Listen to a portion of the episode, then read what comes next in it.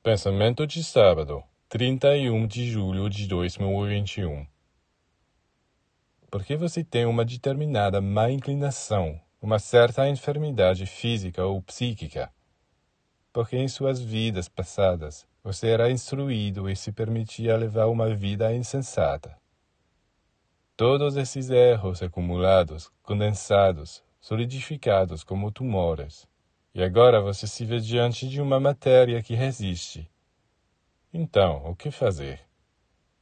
Usar o processo oposto, derretendo esses tumores no fogo do espírito e criando outras formas e expressões mais puras e harmoniosas.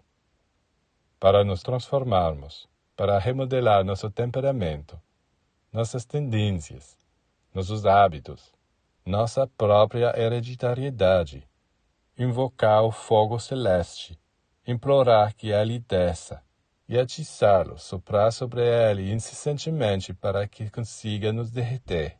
E então, através do pensamento, trabalhar incessantemente e atiçá-lo, soprar sobre e atiçá-lo, soprar e atiçá-lo, soprar sobre, sobre ele e atiçá-lo, soprar sobre ele incessantemente para que consiga nos derreter.